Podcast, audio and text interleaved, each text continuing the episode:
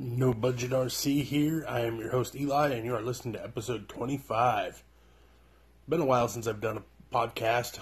Uh, a lot has changed in my uh, RC hobby since uh, the last podcast. Uh, pretty much the only thing that remains the same is I still do have the Arrma Kraton. I just love that vehicle. I don't think that vehicle will be going anywhere anytime soon. So I usually start off with what's new in my RC garage. Well, there's a whole lot of changes have been made in the RC garage. The last episode I did, I was talking about the uh, new brushless system that I was putting in the RR10 Bomber. So the RR10 Bomber, I dumped a lot of money into it. Was doing the U4 rock racing, and I kind of lost interest in the U4 rock racing. Got to the point where just wasn't that fun. I was dumping a lot of money into the bomber and finding that it really was not as uh, competitive as I thought it should be for the amount of money I'd put into it. I was trying to leave it where I could still rock crawl it. I actually ended up selling my SCX 10 to put more money into the bomber. And had fully vanquished out axles, vanquished housings, you know, just tons of money. I mean, I, I probably had close to $400 just in the axles. There was nothing left stock about the axles. Had the uh, Vanquish trailing arms and the incision links and incision uh, motor mount and motor cam and I mean just dumped a ton of money into that truck. And I came down to where I had to make a decision where either I made it a rock crawler or I made it a rock racer. It just I wasn't happy with the performance in either one, trying to make it a dual purpose vehicle. And at that point, I was like, okay, I think I'm going to make it a rock crawler. Well, I'm not a big fan of 2-2 rock crawlers. I'm more of a 1-9 scaler type. So at that point, I pulled all the electronics out of the bomber and traded it off for a pretty much bone stock SCX 10-2. And uh, yeah, I took a pretty big loss. I mean, I traded off, like I said, I probably had $400 in those axles and uh, you know, I'm sure I, I, got burned in the deal, but it's just the way I wanted to go. Um, got a fairly new SCX 10.2 that was mostly stock, like I said. The couple upgrades the guy had done were not my choice of upgrades, so everything that he did has been changed out with the exception of he did put metal gears in the transmission. That's the only thing I kept that he did to it. And uh, dumped quite a bit of money into that since. Um, it was the ready to run Jeep Cherokee version. If any of you are familiar with that version, the Jeep Cherokee body looks good on there. It looked great. I was actually quite surprised. Like I liked it better looking at it in uh, person than I had looking at it online right up until I took it out the first time. And when you start taking pictures with your buddy's rigs and your Jeep Cherokee is bigger than your buddy's full size Dodge body on his truck, the scale is not right. The scale of the axial uh, Jeep Cherokee bodies is almost like an eighth scale compared to tenth scale when you park next to your buddies. So just the scale was all wrong. It looked good in pictures by itself, but when you put it next to a vehicle that should be larger than it, and it's larger than that vehicle, I mean, like a full size Dodge pickup, parked next to a uh, Jeep Cherokee, the Jeep Cherokee is going to be considerably smaller. And in this case, it was actually larger. So I decided at that point that body has got to go. So what I ended up getting is uh, Proline has out their Proline Ambush crawler body. It's based off of an international scout. It's uh, very, it looks very similar to the Deadbolt if you haven't seen it. Has the cage like much like the Deadbolt, and I end up going with that. And uh, the body's much smaller, gives you a lot better approach and departure angle, and much happier with the approach and departure angle. And as far as the scale, when you're out running trails and rock crawling with your buddies, it looks correct. Um, as I said, I traded the RR10 Bomber as a roller. I took all the electronics out of it. So I put those electronics in my SCX10 too. So uh, now I have an SCX10 2 with the Castle Mamba X and the 2850 kV slate motor. Combo is amazing. I love that combo. And it's amazing in the SCX10 too. Um, I have upgraded to beadlock wheels with uh, the Proline Super Swamper tires, the XLs, the uh, 4.75 inch tall version. Um, other than that, what have I done? Uh, upgraded the servo, has the servo that was in the uh, bomber, the Savox 1231. It's a 444 ounce servo. And overall, it's a pretty capable rig. Um, I have the uh, beef patties in it, front and rear, from Beef Tubes. In the rear, I just have the ones that replace your hex, and I guess they're only, a, I think, one ounce a piece. In the front, I have the ones that actually bolt in the beadlock wheels I'm running are uh, are uh, gearhead beadlocks, and these actually bolt between the hub and the wheel. The ones in the front, and they come in at I think just over two ounces a piece. And then besides that, I also have the brass uh, front knuckles, and the ones that I have are from uh, STRC, and those are 140 grams, and uh, those were the heaviest ones that I found. I was looking to add the weight, so those are the ones I went with, and that comes up to I believe it was just under five ounces that that added. So I added some weight to the axles and then put the brushless system in there. And uh, overall, it's a pretty badass rig. And uh, currently, I have that SCX 10.2 and I have the Arrma Kraton. Those are the only two vehicles I have right now. I'm actually pretty happy with that because when I get too many vehicles, I tend to spend a lot of money trying to upgrade multiple vehicles at a time.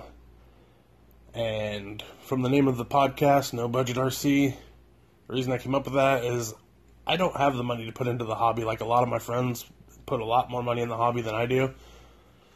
When I get too many vehicles, I tend to try and keep up with them, and the hobby gets very expensive, and then uh, honestly makes life harder when you're spending too much money in your hobby and you don't have enough money for other stuff you need to do. So I'm kind of happy being down to two vehicles. Um, other than that, uh, ran the SCX 10.2 a few times. Um, ran it in one competition. That was when I still had the Cherokee body on it. And uh, honestly, it did pretty good in the competition part of it. But uh, if you're familiar with SORRCA rules, this was the first competition I had ever actually done. And uh, the way the rules are written, you can start off with a lot of negative points based on how many scale accessories you have on. And I didn't put a whole bunch of scale accessories on. You know, it was the stock Cherokee body, and it didn't have an interior. And some of the guys are maxing out at, you know, you already had 50 points knocked off your score before you even started. I had 12 points knocked off my score before I started, so I was already starting kind of, you know, as the underdog. As far as the driving part, though, there were 17 people in the uh, class two. And uh, as far as the driving part, I finished near the top of the class, but once you added in the, you know, before even the points you got knocked off before you even started, that kind of pushed me back towards the uh, back third of the pack. So I was I was happy with my driving. Uh, not not a big fan of the whole competition with the rules as far as you know I think it should be more about your driving and less about how much crap you have bolted onto your car. But that's just one man's opinion. I'm sure everyone else out there has their own opinion. Um, my understanding is there actually is another set of rules that was recently released and uh, has been kind of stirring up a little uh, controversy in the crawler community that my understanding is it is based more on your driving and less on how much scale crap you can bolt on your car. I kind of like that myself, but unfortunately, the local group that I run with, they want to go with the SORRCA rules, and uh, I almost was not able to compete because my uh, beef patties are not painted, and I guess the way the SORRCA rules read is any brass parts need to be painted. So uh, after that, I skipped out. There was actually another one here just recently, and I didn't go to it. And they have another one coming up in a week or two, and I don't plan on attending that one either. I'd rather just go out and have fun with my friends than go out and, you know, run in a competition with a set of rules that I don't really care for. Not big on uh, bolting a whole bunch of crap onto my truck. And the thing is, a lot of people were just hot gluing shit on their trucks that they pulled off as soon as the competition was over. I don't know. It's just not for me. It's just playing the game, I guess. Um, other than that, uh, last weekend I took the Kraton out for the first time in a long time. I actually had uh, run it at my local track, Track and Trail Hobbies. We have a nice uh, ramp up there now. And off the ramp, I was doing backflips and jumps and whatever. And friend of mine encouraged me to go for the double backflip, and it didn't get enough rotation. Landed on the back end, knocked the wing off, and ended up bending one shock shaft and actually breaking off the other shock shaft in the rear. That ended up being a fiasco. I ordered a. I have the version two Kraton. The version three crate. Uh, version three Kraton comes with shocks that have a bigger shaft. That also the body of the shock is threaded lower, so you can actually tighten down your uh, collar further. And so I decided to upgrade to the version three shocks.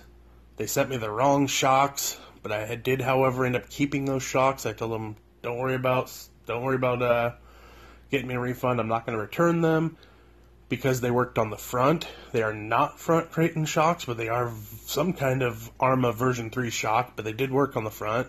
And then I reordered the rear shocks, so I now have the version 3 shocks all the way around.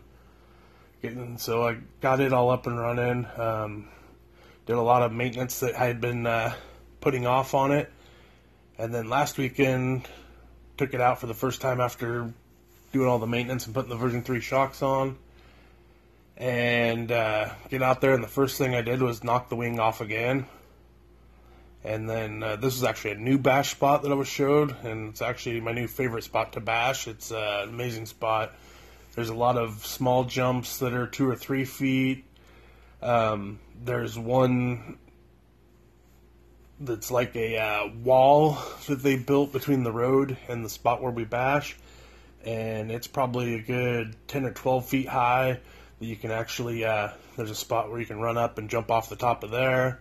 And then there's a, a big jump, big ramp put out there. It's just a dirt pile that somebody put out there, but it's about eight foot high. And uh, we were just launching off of that. Went out there with a couple guys, uh, Steven and another guy, Rich. And uh, they brought multiple bashers, but, you know, like I said, I'm down to one crawler, one basher. So I, all I had was the Arrma Kraton out there. So I knocked the wing off first, and then uh, the front of the Kraton has pillow ball uh, suspension for your steering. I actually pulled one of the balls on the pillow ball out of the A arm. Um, thankfully, Rich also has a Kraton, and he had a spare A arm that he gave me. So I threw that on there. Then uh, continued running, and I went off that big eight foot jump and uh, landed hard and actually broke one of the battery straps. So after I landed and I was driving back around and hit the jump again, and about battery, I took a, one of the little short three foot jumps and the battery fell out. Um, thankfully, Rich also had a extra Velcro strap, and I was able to fix it again. I'm gonna owe Rich pretty big next time I see him. I have to buy him lunch or something.